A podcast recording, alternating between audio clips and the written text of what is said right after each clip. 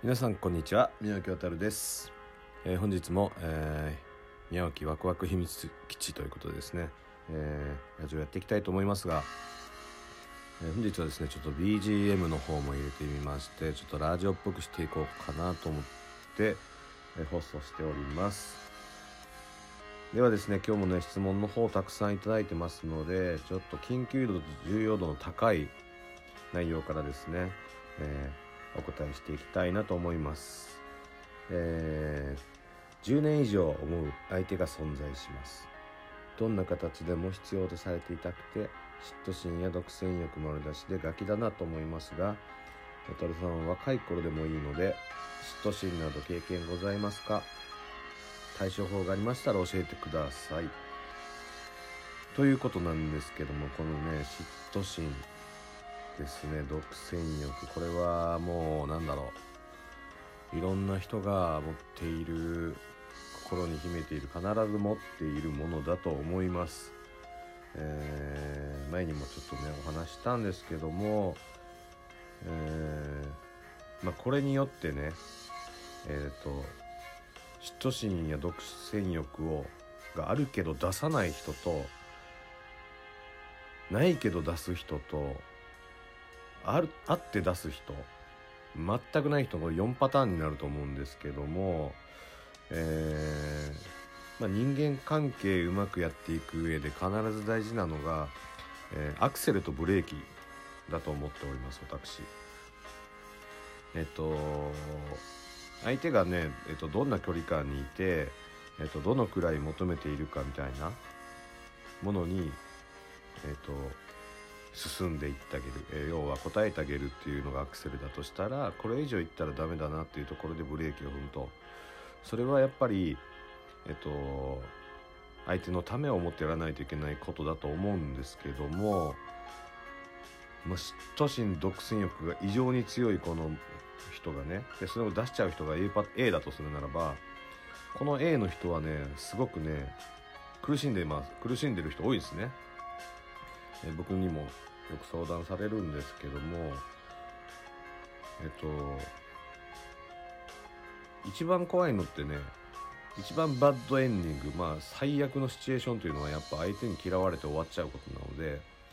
えっと、こっから逆算するとえっとあなるほどと、えー、答えは分かってくると思うんですけども、まあ、嫌われたくないですよねみんな。嫌われないようにするためにそこをセーブするというですねこのブレーキの方を使わないといけないと、えー、ずっと踏みっぱなしだと必ず車でも事故りますので、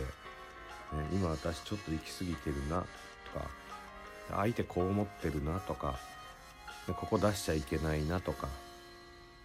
ここは出していいなとかっていうね向こうの受け皿に合わせて、えー、そのアクセルとブレーキをうまく使い分けてみてはいかがでしょうか。えーこれはね本当に永遠のテーマだと思いますけどもこのバランスがうまく取れないとやっぱりねしんどい思いすると思います、えー、いろいろアクセルとブレーキで考えてみてはいかがでしょうか。続きまして、えー、自分の殻を破るにはどうしたらいいですか？というご質問なんですけどもこれはねすごく分かりやすい例がもうたくさん転がってますね。えっとなんだろうな。えー、例えば、ま空手だったり料理の、えー、弟子入りだったりっていうえっとね手張りという言葉がありますね。主はえっと守るという字。ね守るという字です。歯は破る。破るという字ですね。で理という字は離れるという字なんですけどもこれは何を意味するかと言いますとまず、えー、主要は、えーと、その型をしっかり守って学ぶ身につける、えー、自分のものにする。要は学びですね。しっかり学んで、えーと、完コピするということなんですけども。で歯がこっから少しずつ自分流に破っていく。要は、えっ、とパーセンテージでいうと80%、えー、の方を学んだ後に自分流に20%入れていく。最後「理」って言ってオリジナルから離れていく作業なんですけども、えー、自分の殻を破るにはどうしたらいいですか？これ多分多分あのねいろいろ社会に出ていろいろ悩んでいたりすると思うんですけどもまず型はありますかということですね。型がないと破れない。あの型破りって言葉ありますけどそれはまさにその通りでえっと一つしっかりとした、えっと、型がないと破ることはできませんよっていうことでございます。一つ何か誰か、えー、自分の尊敬する人でもいいですし憧れてる人でもいいですしその人を完コピしてまずその方を知ること。そしてここから破るに転じます。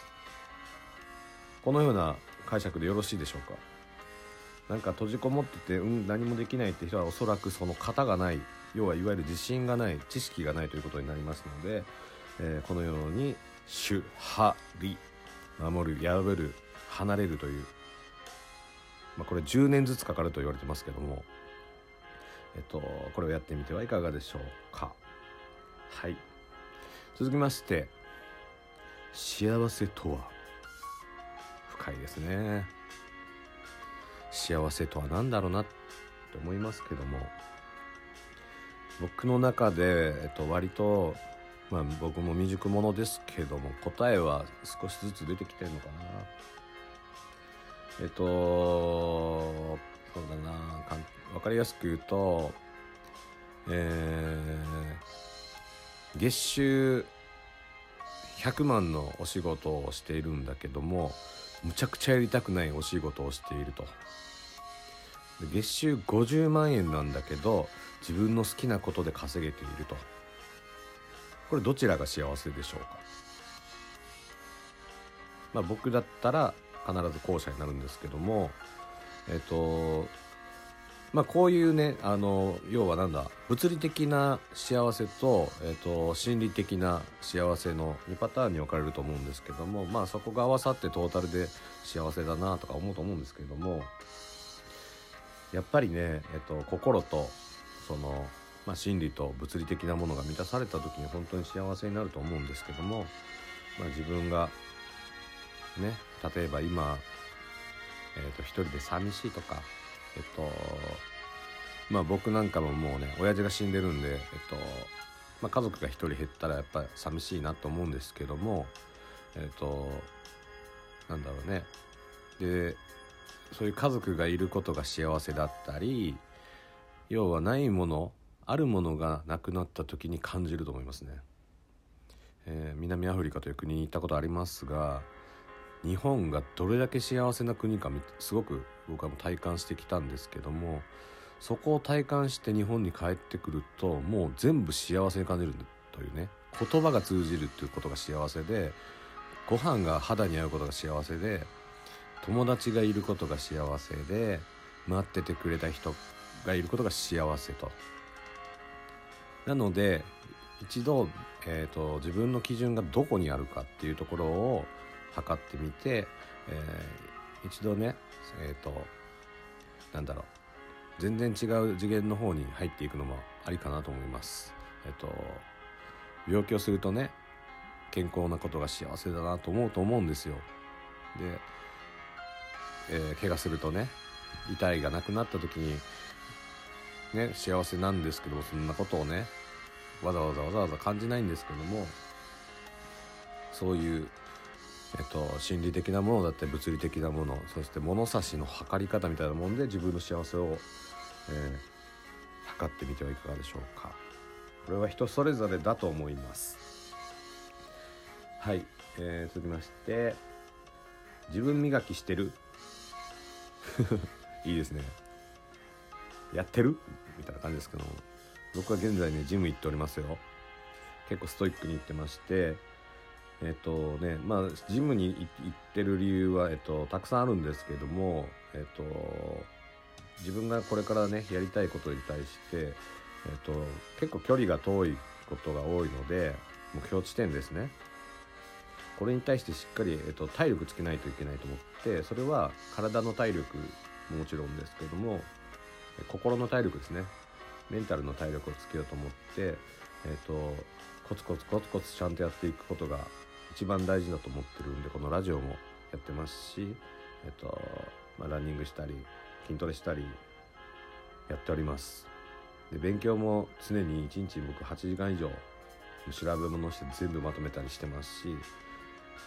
えっともう気になってしょうがないんですけどもそれ勉強だと思ってる思ってないんですよね。あのそれで何かえっとなんだろう。困ってる人とか悩んでる人がいたら一番一番最上級の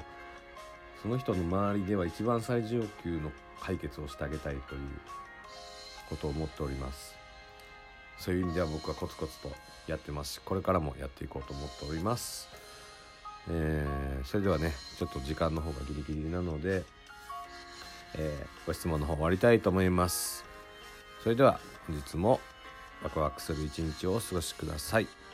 宮脇渡でした。